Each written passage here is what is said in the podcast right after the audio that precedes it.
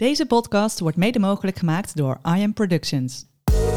Leuk dat je luistert naar Goed Genaaid, de klerenpodcast. Wij zijn Hanneke en Annemarie en we gaan op zoek naar een duurzame kledingkast. Inmiddels zijn er al een aantal mooie opties voorbij gekomen, maar we duiken verder. Want hoe leuk is het om op een simpele manier ook wat terug te doen voor ons mooie aardbolletje? We praten met mensen die het verschil maken, die weten hoe de industrie echt in elkaar zit en die ons willen inspireren. Dit is Goed Genaaid, de klerenpodcast.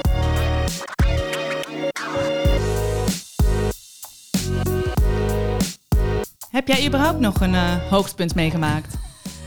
Vraag je mij dat nou echt serieus? Ja, serieus. nou, een keer of drie.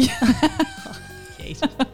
Hè, Dan wat- is er weer ordinair. ordinair. Ja. Nee, Ja. ja. wij hadden het natuurlijk van tevoren al eventjes over. Hè, van, van, ja, Han, het is nog steeds coronatijd. We maken echt gewoon geen bal weer mee in ons leven. Geen feestjes, geen gezelligheid, geen... Nou, gewoon niet veel mensen om je heen. Dus Kortom, we hebben een hele korte chit-chat. We hebben weinig persoonlijks te vertellen. Daar komt het een beetje op neer. Ja, weinig persoonlijks. Ja. Ik heb ook echt alleen maar gewerkt. Dus nou ja, dat is op een gegeven moment ook niet meer zo interessant. Maar wat ik dan nog wel echt een hoogtepunt van de afgelopen tijd was... is dat we toch wel een soort van geschiedenis hebben geschreven... met de presidentsverkiezingen Ja. van Amerika. Dat, was spannend, wel het hè? nieuws van de week. Ja, Jij zat er middenin natuurlijk. eh, ja vanuit, vanuit het AD inderdaad zijn we er volle bak mee bezig geweest. En iedereen maar wachten, wachten totdat die uiteindelijke uitslag bekend eh, is geraakt. Nou ja, we, eh, we weten natuurlijk dat deze podcast, er zit een paar weekjes tussen.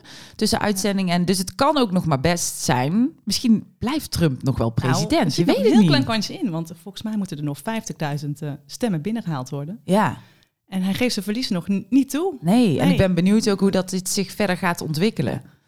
Maar wat dan wel heel gaaf is om te zien, vind ik, is... Kijk, Joe Biden die, die heeft hem dan in eerste instantie gewonnen. Maar die vrouw die daarachter staat... Ja, daar zitten we echt op te wachten. De vicepresident Kamala Harris. Ja. bijzonder. Ik vind haar echt een topwijf. Ja, Jij die ook? gaat voor veel, eh, ja, als rechterhand, die gaat voor veel eh, mooi vuurwerk zorgen, denk ik. Toch? Dat denk ik niet? ook. Ja, ze is open, ze staat als een huis, ze is vrolijk, eh, ze doet haar speeches op, eh, op, op gimpies. Ik, dit is gewoon een vrouw van deze tijd die ook zoveel jonge meiden en vrouwen aanspoort om verder te Ja. kunnen gaan in hun leven. En, en ik vind het dan gewoon echt fantastisch om te zien hoeveel vooral gekleurde dames aan het huilen zijn. Omdat zij gewoon voor het eerst in hun leven weer hoop krijgen en weer een toekomst. En wat een verdeeld systeem Ja. hebben we nog steeds. Hoe bizar. Nou, vooral daar inderdaad. Want eh, simpel gezegd, als je niet bij de witte man in het midden hoorde, dan was het veel, ehm, ja, veel verdeeldheid, zeg maar, in Amerika toch wel. Ja. Dus ik, de hoop is wel gevestigd op eh, dit mooie duo. Ik denk een mooie combinatie om, eh, ik zou zeggen, make eh, America united again. Ja, nou, dat vind ik een hele Ja. mooie inderdaad. Dus dit was inderdaad wel het hoogtepunt. Ik heb dat ook echt op de voet zitten volgen. Super interessant. Maar goed, naar het onderwerp van vandaag, Han. Ja. Wat gaan we doen? Wat gaan we doen? Eh, in de eerdere podcast hadden we het al even over de vervuiling van fast fashion en wat wij daar als consument aan kunnen doen. We hadden het er al even over met Chanel Trapman, dat je met je kledingkeuze dus bij kunt dragen aan een betere kwaliteit van leven voor de planeet, maar ook voor de kledingwerkers. En dat de overheid actie moet ondernemen om hen te beschermen, dus betere werkomstandigheden en leefbare lonen. Mhm. Ik ben het hier helemaal mee eens, jij denk ik ook. Zeker. Ja, echter, ik ga dan toch denken op de vraag hoe wij daaraan bij kunnen dragen, was haar antwoord dat we niet allemaal nieuw hoeven te blijven kopen. Want er is al genoeg. Maar naar aanleiding hiervan vroeg ik me toch af, ja maar stel, wat als wij echt massaal nauwelijks nieuwe kleding zouden kopen? Wat heeft dat dan voor impact op het leven van die kledingwerker? Moeten we niet gewoon massaal in plaats van fast fashion, fair fashion gaan kopen? Wat Ja, denk dat, jij? nou ja, het zijn natuurlijk twee vragen inderdaad. Hè, van wat, heeft het, wat is het impact op het leven van die kledingwerker? Dat is een lastige, want inderdaad, die moeten voor zo min mogelijk geld, moeten zij die kleding maken. Dus wat nou als wij zeggen, ja maar ho ho, wij gaan het niet helemaal daar aan de andere kant van de wereld mee weghalen. Wij willen weer inzicht krijgen in die keten, dus we houden het hier. Ik vind het een hele, hele lastige vraag inderdaad. Ja. En ik vraag me dan ook altijd af, ook al kopen we geen fast fashion eh, meer, kunnen we wel helemaal zonder deze bedrijven om echte verandering in de kledingindustrie te realiseren? Ja, dat is ook een goede vraag inderdaad. Ja, en, eh, en, en hoe krijg je nou al die mensen in grote getalen winkelen, die nu bij die grote ketens winkelen, hoe krijg je die nou warm om massaal voor duurzame kleding te kiezen? Ja, dat is een hele goede vraag. Ik hoorde eh, van de week een stukje uit eh, VPRO Tegenlicht. En ehm, dat was van José Teunissen. Zij is een van de belangrijkste modecritici van uh, Nederland. En zij somde nog even op wat er nou allemaal misgaat in die kledingindustrie. Maar ook wat eigenlijk stiekem best een groot probleem is. Luister eens mee. Waar komt, waar komt kleding vandaan? Hoe wordt het gemaakt? Wie verdient er eigenlijk aan? Want uh, een kledingstuk, uh, nou een heel klein deel. Nou, de kostprijs van een t-shirt is misschien een euro, misschien nog minder. Dat is misschien een tiende van wat het in de winkel kost. Er zitten heel veel lagen tussen. En er wordt steeds maar afgedongen om het zo goedkoop mogelijk te maken. Ja. Dus eh, het kost heel weinig. Het wordt onder heel slechte condities gemaakt. Eh, katoen, alle, eh, de hele productieketen, de manier waarop. Er wordt niet gedacht aan, aan de omgeving, aan de uitstoot, aan pesticiden, aan de hoeveelheid water die ervoor nodig is. Aan de enorme arealen land die je nodig hebt om het überhaupt te maken. En dan misschien nog wat het allerbelangrijkste is, is dat die fast fashion ook een push market is. Dus die gooien gewoon elke zes weken iets nieuws op de markt. Um, en dan daarmee testen ze een beetje uit. En als daar 30% van wordt verkocht tegen, tegen normale prijs, dan hebben zij hun, hun, hun uh, marge al gehaald. En dan gaan doen ze 30% gaat tegen, een, uh, tegen een, uh, de uitverkoopprijs. En dan blijft er nog een hele grote bulk onverkocht. En dat is een heel groot geheim. Ja, dat is dus een heel groot geheim. Wist jij dat? Nee, dat wist ik niet. Dat is toch ja, ik had wel mijn vermoedens. Ja, je had je. Ze ontkennen het ook vaak. Dus ja, wat is dan de waarheid? Maar ze hoeven dus maar 30% te verkopen van wat ze produceren om hun marge er al uit te halen. Dan is het al genoeg. Alles wat dan in de uitverkoop nog verkocht wordt, is, is bijzaak. En de rest flikkeren we gewoon met z'n allen op de vuilnisbelt. Ja, zo klinkt het. Zo klinkt het. Ik denk dat we iemand moeten gaan bellen. denk ik ook. Ja. ja, en hiervoor, nou, ik heb echt zin in. Internationaal gaan we. Ja, we gaan internationaal. over. Ik ga er eens even goed introduceren. Hier komt ze. Deze geboren Britse schone woonde 22 jaar in Nederland en verhuisde onlangs van Amsterdam naar Kopenhagen voor een ambitieuze job bij de Global Fashion Agenda, een toonaangevende internationale organisatie die zich bezighoudt met het creëren van nieuwe circulaire bedrijfsmodellen in de mode-industrie. En begin dit jaar deelde ze haar expertise nog tussen alle grote leiders op het World Economic Forum. Kortom, een dame met pit die van wanten weet. Hier is Holly Sirets. Een hele goede morgen, Holly. Goedemorgen. Goedemorgen. zeg Holly, vertel eens, wat is nou de grootste uitdaging in de kledingindustrie? nou, dat is de, ik zou zeggen, de industrie zelf. Eigenlijk het hele systeem uh, waar het op gebouwd is. En dan kom je eigenlijk op het systeem van onze economie. Dus uh, hoe, als je kijkt naar de modebranche, waar het zo groot worden geworden is, um, waar, waardoor er zoveel geld mee omgaat, gaat het om de strijd om hoeveelheid, de kwantiteit en groei. En dat is niet haalbaar. Op de planeet komt het niet meer aan. Dat gaat over de planetaire boundaries, op de grenzen heen. Um, dus je hebt het eigenlijk over het hele systeem van meer, meer, meer, sneller, sneller, sneller. En ik hoorde net het stukje um, dat die afspeelde van mijn introductie. Ja.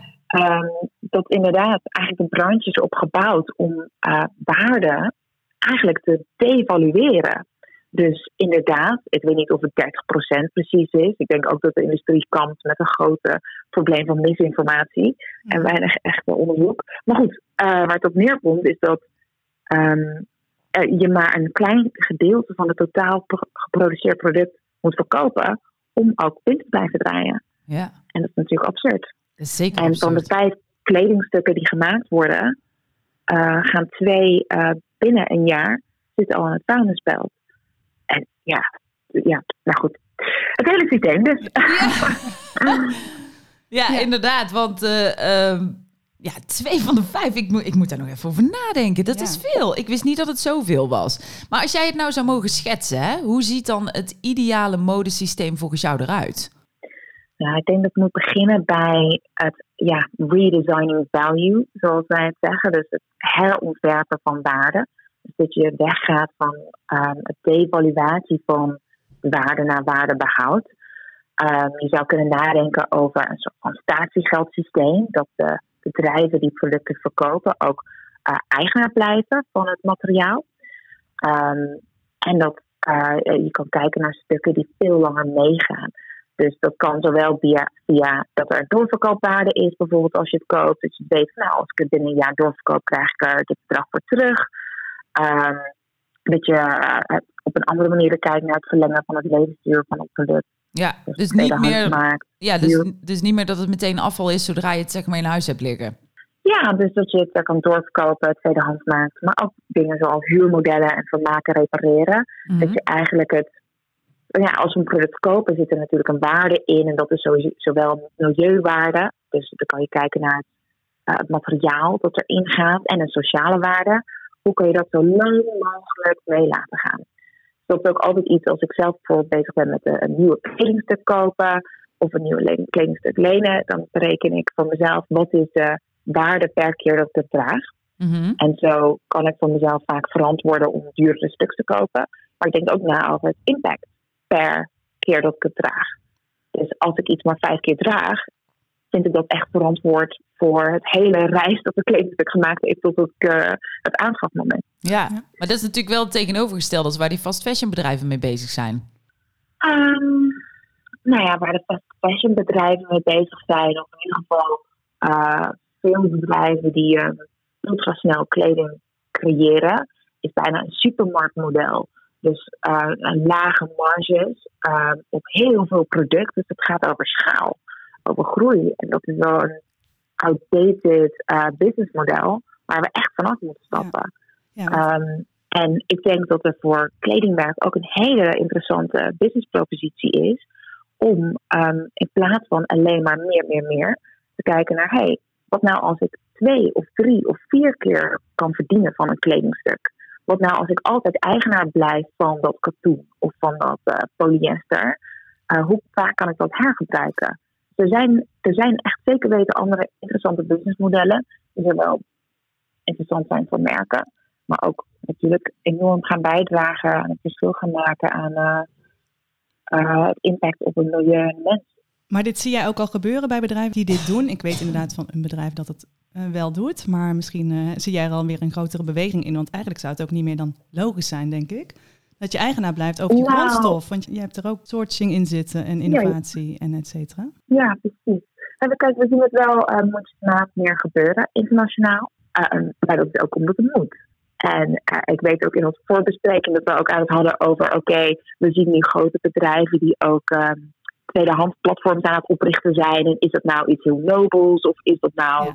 Um, iets wat echt een noodzaak is?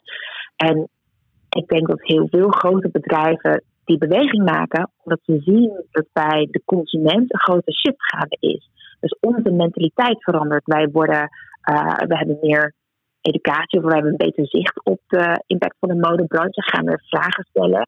Ehm, de jongere generaties zijn steeds bewuster en daar spelen bedrijven op in. Ze weten om hun klanten te behouden, moeten ze duurzamer worden. Dus ik, ja. Ja, maar dat zie je nu dus echt, hè? inderdaad, een H&M, om wat te benoemen. Die heeft dan ook aandelen gekocht in uh, Resell, een van de internationaal uh, kledingplatform. Ja. En dan vraag ik me inderdaad af, is dat een gevalletje mooie PR? Of is het inderdaad een nobele zet om eigenlijk... Is het misschien een tussenstop van hun afvalberg, snap je wat ik bedoel? Dus dat die kleding die ze niet verkopen, gaan ze dan op dat platform zetten? Of hoe moet ik het zien? Ja, ja, ja kijk, ik, ja, ik denk dus niet zozeer nobel. Ik dat het slim inspelen is op de behoeften van de klant. Maar wel ook noodzaak. Um, als je nu kijkt met alles wat er dit jaar gaande is geweest met COVID-19.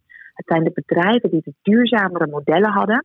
Die de sterkere relaties hadden met hun, uh, met hun achterban. Dus ook met hun uh, productiepartners um, die er goed uit zijn gekomen. Het zijn die bedrijven die hun investeerders kunnen vasthouden, omdat ze veel meer toekomstbestendig zijn. En de bedrijven met, uh, uh, ja, met absurde modellen, uh, extreme snelheden, die zijn als een kaartenhuis in elkaar gestort. Dus ik denk dat dit jaar, ik bedoel, wie heeft dit jaar niet als een turbulente tsunami ervaren. Nou. Maar eh, nou, ja, alleen al kijkend naar wat er al uh, afgelopen weekend uh, is ontstaan en gebeurd in de VS natuurlijk. Ja, daar hadden we het net over. Echt ja. Een moment, oh ja. Um, maar dit is echt een moment dat zowel aan de consumentenkant mensen stilstaan, voor zichzelf opkomen, anders naar dingen gaan kijken.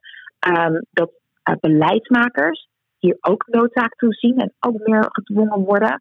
En het investeerdersmarkt. En dat wij eigenlijk, als wij kijken en hoe wij werken bij de, bij de Global Passion Agenda, is dat we kijken wat zijn de, de omgevingsfactoren die echt de modebranche beïnvloeden. En dat zijn die, die drie. En dat verandert enorm en dat gaat de druk op de bedrijven, maar ook de mogelijkheid uh, voor de bedrijven om te veranderen, versnellen. Ja, dat zijn wel ook heel positieve ja.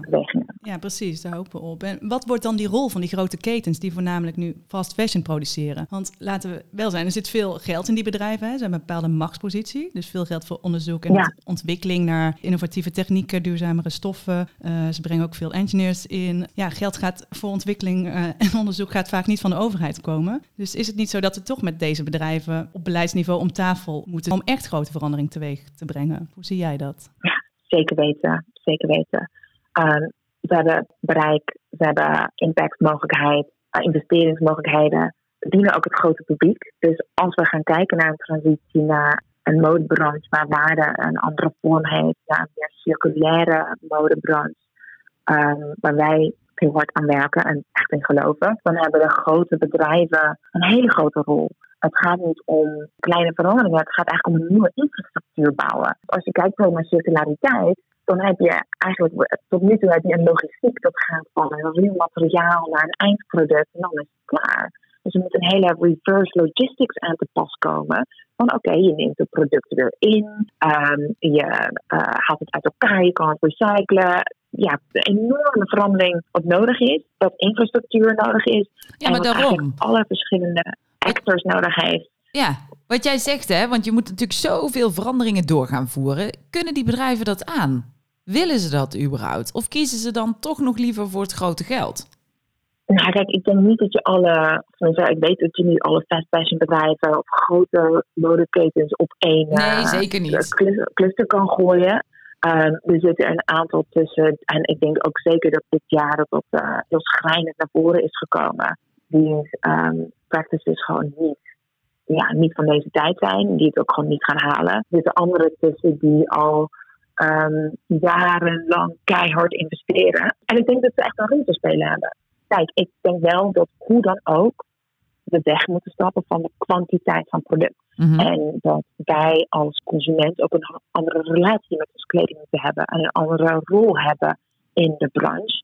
Um, maar dat kan niet zonder de grote spelers. Ja. nee, maar dan wordt er wel vaak ook geroepen hè, van uh, uh, ja, maar dat is greenwashing. Dus uh, die grote ketens, zeg maar, die nu zich inzetten op duurzame initiatieven. Greenwashing, wat dus wil zeggen dat ze zich beter voordoen dan dat ze zijn op duurzaam gebied. Hoe, hoe kijk jij daar tegenaan? Nou, ik denk wel dat je, kijk, hoe meer en meer de sentiment van de consument verandert naar duurzaamheid, hoe meer daar qua marketing op ingespeeld gaat worden. Ja. Um, en ik heb wel eens iemand van een fast fashion bedrijf horen zeggen van hoe duurzaam we ook worden, we willen nooit meer een product verkopen. We willen altijd meer, meer, meer. Ja. dat, is, dat is een beetje uh, ja, dubbel natuurlijk. Maar ik denk dat jullie daar een heel goed uh, vraag aan snijden. En het gaat eigenlijk over de kracht van communicatie. En hoe je um, op een goede manier, wat zijn de criteria van uh, betrouwbaar communiceren en effectief communiceren. En hoe kan je de consument door communicatie echt betrekken? Um, en in staat stellen om betere keuzes te maken, zowel op merkniveau. Dus hoe kies je een merk dat bij jouw waarde past, als op productniveau. Hoe kies je producten die passen bij jouw waarde en bij jouw duurzaamheidsidealen? Um, en ik denk nu, ik bedoel, er zijn meer dan duizend labels of certificeringen op textiel. Mm -hmm. Dus dat is een ontzettend moeilijke markt om te navigeren als je producten gaat kopen. En er is ook heel weinig uh, vergelijkingsmateriaal. Dus hoe kan je merk X met uh, merk Z vergelijken? Hoe kan je product A met product B vergelijken? Dus ik denk daar dat wel een rol is van beleidsmakers. Dus dat zij een um, standaardisatie doorvoeren. Dus bijvoorbeeld als je een claim maakt op een product van het is uh, uh, zoveel minder CO2-uitstoot of dit is een duurzaam product uh, of dit is een uh, environmentally friendly product, dat dat gebaseerd is op een bepaalde methodologie. Ja. En in Frankrijk bijvoorbeeld is dat al. Daar is nu wetgeving doorgevoerd van uh, als je ooit een uitspraak, een milieugerelateerde uitspraak op een, een, kledingproduct wil maken, dan moet het volgens deze methodologie zijn. Ja. Nou, dat klinkt allemaal heel ingewikkeld, maar dat betekent dat je niet appels en peren aan het vergelijken bent. En als Nike dit zegt en Adidas dat, dat je weet zeg maar, dat je een beetje een uh, vergelijkingsmateriaal kan hebben. En ik denk Ja, dat zou het wel maar lekker is. simpel maken, inderdaad. Hè? In- inderdaad, ja, die Ja, openheid heb je ja. nodig inderdaad, om ook eh, ja, eigenlijk te beboeten. Maar ja, of en ook- Ja. ja. transparantie is er ook nodig. En dat is ook iets wat wij als individuen ehm, echt naar kunnen vragen. Dus dat je een beetje het beeld kan krijgen van, hé, hey, waar is dit eigenlijk van gemaakt? Waar komt dit vandaan? Onder welke voorwaarden is het gemaakt? En ehm, ja, dat zijn dingen die wij sowieso wel kunnen vragen, maar ook dat we, we moeten niet alleen maar wachten tot ooit die wet, wetgeving gaat komen. Want dat Nee, zijn natuurlijk ja. echt een vragen. Maar Ja, hoe harder wel. wij- Ja. Hoe harder wij dus als consument gaan roepen, hoe harder die bedrijven in de verandering gaan. Zeker weten. Maar daar Ja. zeg je wel iets, hè? Want dan, mensen die luisteren denken, ja, maar concreet. Kijk, wij, jij, ik, Annemarie, wij gaan er misschien op af. Hè? Of sturen een mailtje of duiken een website op. Maar ik denk het grote gros denkt, ja, ik ben al druk mij genoeg met lekker 10.000 veel. andere Ja. dingen. En hoe ga je die mensen dan bewegen? Motiveren dat te doen en op wat voor manier? Kijk, ik zie daar ook een rol voor ehm, merken in. Ehm, en dat is dan zowel in hun voordeel, want zij willen klanten aan zich binden en laten zien hoe duurzaam ze zijn. Maar ik denk ook dat ehm, als je kijkt naar de totale waardeketen van de modebranche, en ik wil eigenlijk is het waardecyclus. Keten, dat is ouderwets denken, dat is take, make, dispose. Mhm. Dus je, ja. En als je denkt aan een cyclus, dan is het hoe houden we de waarde daarbinnen. Ehm, Ja, want geef nog heel even jouw definitie van circulair. Duurzaam en circulair wordt vaak door elkaar. Dus niet, Ja. het kan niet vaak genoeg herhaald worden. Geef, geef even je definitie. Ja, ja. Nou, voor circulariteit, en zeker circulariteit in de, in de modebranche, kan je het omschrijven als waarde behouden in de cyclus. Dus je gebruikt een, of je neemt een materiaalsoort en dat in plaats van dat je dat op een gegeven moment niet meer gebruikt, dus als de kledingproject is eh, uitgedragen, dat je dat gewoon weggooit. Nee, je behoudt dat in de keten. Dus dat wordt dan weer een nieuw materiaal voor een nieuw product.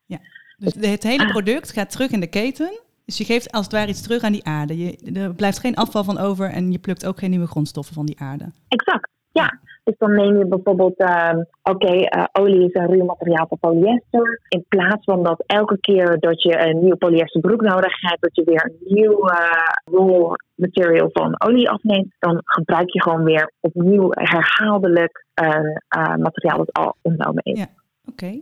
Nou, En En dan- ik denk dus ook dat Ja, Oh, dat merken dus ook een hele belangrijke rol hebben. En echt het betrekken van de consument bij die cyclus. Want we hebben eigenlijk een ontzettend belangrijke rol.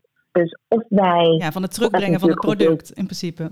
Ja, exact. Ja. En ehm, het verlengen van het levensduur van het product. En ik denk ook dat het heel erg te maken heeft met hoe consumenten geadresseerd worden.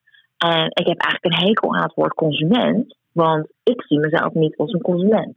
Ehm, en ik denk ook dat dat een ouderwets begrip is. We consumeren niet alleen maar, maar we zijn eigenlijk custodians. Oh, hoe noem je Ehm, dat? Hoe noem je dat? nou, ik zou niet zeggen, ik heb het net ook door Google Translate gedaan. Want ik zit zoveel eh, in het Engels te praten dat ik het soms ook gewoon eh raak het waar kwijt. Maar een custodian is eigenlijk een bewaarder. Een Dus, custodian. ehm, custodian. Custodian. Dus je bent een Doe eens even spellen. C-U-S? C-U-S-T-O-D-I-A-N-S. Oké. Custodian. Custodians, ja. Ja, dus je hebt een, ehm, een, een product heeft een waarde tot het moment dat jij het koopt of leent. En dan heb jij een relatie met het product en dan ben je een beheerder eigenlijk van die waarde. En heb je verantwoordelijkheid om het weer die cyclus in te duwen. En ik denk eigenlijk alleen al die manier hoe eh, bedrijven ons aanschrijven als consument. Ik denk door dat te veranderen, ehm, dat dat eigenlijk een hele andere rol voor ons gaat creëren. En ik geloof heel erg in de kracht van communicatie. Ehm, ik zet me daar ook echt best wel eh, voor in. Ook als je denkt aan eh, beeldvorming in de media en aan schoonheidsidealen die gewoon vervormd worden door commerciële beelden. Denk aan al die miljoenen, al wel niet miljarden. Zeker als je denkt aan een eh, campagne natuurlijk van de elections. Maar goed, dat gaat in marketing. En dat vormt ons beeld. Ja. En als dat nou eens ingezet wordt om ehm, Goed met doen. educatieve ja, om goed te doen. Ik denk dat het enorm verschil kan maken. En dan wel natuurlijk binnen een bepaalde criteria. Dat het niet alleen maar is van oké, kijk dit mooi, mooi verhaal, dit mooi duurzaamheidsbeeld. Maar dat er wel ehm, ja, een vergelijking is en dat er een consistentie is. Ja, er moet gewoon een lijn in komen. Zoals we eigenlijk bij groente en fruit eh, kunnen lezen waar het vandaan komt en eh, waar het geproduceerd is. Zo wil je het ook gewoon zien op kleding. Je moet gewoon een label aan waar Ja. we alles weten. Ja, maar dat is ook weer een discussiepunt. Want tegenwoordig, wat, wat kun je van je label op aan? Kijk, daar heb Ja, je dan dat- ook weer daar- beelden van documentaires van gezien dat ze maar lukraak gepakt Ja. worden. Dus zo blijft hij wel. Ja, er is altijd een grijs gebied. Maar waar, le- waar let jij op, Holly, bij een label? Label lezen? Ik let ehm, eigenlijk als ik kleding koop, dan ga ik altijd na van oké, is het een merk dat ik ken? Ehm, weet ik of zij aan sociale waarden voldoen? Dus dan kan je denken aan labels zoals de Fair Wear Foundation label. Ehm, ik koop zelf vaak van kleine bedrijven waar ik echt een relatie mee heb. Zodat ik gewoon weet van oké, ik weet dat zij hier wel of niet mee bezig zijn. Je kan kijken naar tools zoals de Fashion Transparency Index om een beeld te krijgen van kledingmerken en hoe transparant ze zijn. Mhm. Je kan denken aan apps zoals Good on You om daar een beetje een beeld van te krijgen. Maar eigenlijk wat voor mij persoonlijk het allerbelangrijkste is, is dat ik echt naga van oké, heb ik dit echt nodig? Ehm, heb ik het niet al? Ehm, hoe vaak ga ik het dragen? Als ik niet overtuigd ben dat ik het niet 30 keer ga dragen, dan is dat soort van mijn vuistregel van dan mag ik het niet, kopen. Ja. En dan ga ik dus echt naar van oké, wat is de price per wear? Wat is de impact per wear? En ik leen met name mijn kleding. Dus ik heb Oh, zelf ehm, veel mooie basics waar ik ook echt best wel voor heb geïnvesteerd. Um, dus niet basics, maar gewoon meer basisproducten. Dus ik heb een hele mooie, vind ik zelf dan, wollen winterjas. Helemaal gecertificeerd is. En dat is echt een rip uit mijn lijf. Ja. Maar dat is gewoon echt een product voor mij dat ik weet van dit is iets dat ik gewoon jaren en jaren ga hebben. ja. En om de nou, twee, drie weken zoiets, dan ga ik naar de modebibliotheek, naar Lena de Fashion Library in Amsterdam. Nou, En dan Nou, leen ik. eh, je loopt voor. nou, dat is namelijk de gast voor onze Ja, volgende aflevering. zes jaar hele trouwe klant eh, van, of abonnee van Lena. Mhm. En ehm, ik leen daar zo, ja, misschien wel tien stuks per maand. En dan heb ik altijd, tenminste voor mij, ik, ik ben de mode-industrie ingegaan omdat ik van mode hou. Ik heb fashion and branding gestudeerd op de modeacademie in Amsterdam. En het is de fascinatie en de uitdrukking en de, de schoonheid en de expressie. En de, ja, dat je elke dag verschillende dingen kan, dat je kan experimenteren. Dat is iets dat voor mij echt eh, een liefde is voor mode.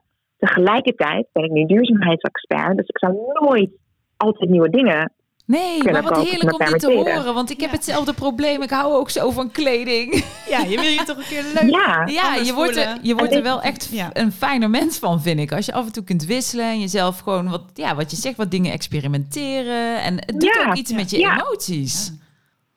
Voor mij wel. En met modebibliotheek kan ik dus eigenlijk die behoefte vervullen. En soms dan leen ik iets en denk ik van ja, nou dit was dus echt een veel. Breng ik het volgende dag terug. Ja, En Ja. soms dan leen ik dingen zoals eh, eh, in de zomer heb ik een korte broek geleend. Dat ik twee jaar eerder daar ook een keer heb geleend. Oh, maar die ja. leen ik dan in de zomer en die breng ik dan terug. Want in de winter heb ik geen korte broek nodig. Nee. Dus ja, dat is En dat zijn modellen. Ja, precies. En dat zijn modellen. Kijk, eh, de, de, het team achter Lena waren echt pioniers. Want ze hebben dat, dat hele logistieke stuk ehm, helemaal zelf moeten ontwikkelen en uitzoeken. En je ziet dat het nu. En, en dit zijn jonge ondernemers die dit doen. Ik heb er enorm veel respect voor. En je ziet nu dat het consumentensentiment meer aan het veranderen is. Dat meer mensen ervoor openstaan.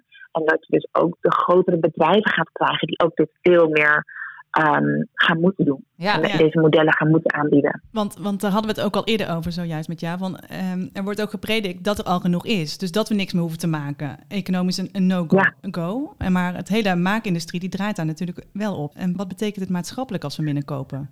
Wat betekent dit bijvoorbeeld voor Nou, kledingwerkers? Ja, dat is dus ook. Ik, ik geloof dat daar ontzettend veel potentie voor is. Ehm, ik maak me niet zo zorgen over de grote kledingmerken. Die gaan echt wel zich ontwikkelen. Ehm, en die gaan echt wel geld verdienen uit die nieuwe modellen. Ehm, waar me meer zorgen over maak, is echt de, de maakindustrie en de, eh, de landen die echt afhankelijk zijn van ehm, kledingproductie. Zoals in Bangladesh. Er is natuurlijk heel veel in het nieuws geweest rondom COVID-19. Ja. Om, omdat wat er gebeurd is, er kwam een lockdown, merken annuleerden hun orders. Ja. En vervolgens bleef, bleven producten die dus al voorgefinancierd waren door de fabrikanten, die bleven in het land zitten. Ehm, dus eh, zo'n land als Bangladesh, daar is ongeveer 10% van het bruto nationaal product echt afhankelijk van ready-made garments. Dus dat zijn eigenlijk gemaakte kledingstukken. Ehm, dus het, maar enerzijds heeft het land een enorme economische groei doorgemaakt door de modebranche. Mhm. Ehm, en er zit heel veel van afhankelijk. Maar het is ontzettend kwetsbaar. Want al het macht zit in handen van de merken. Als zij zeggen, oh nee, we cancelen de order.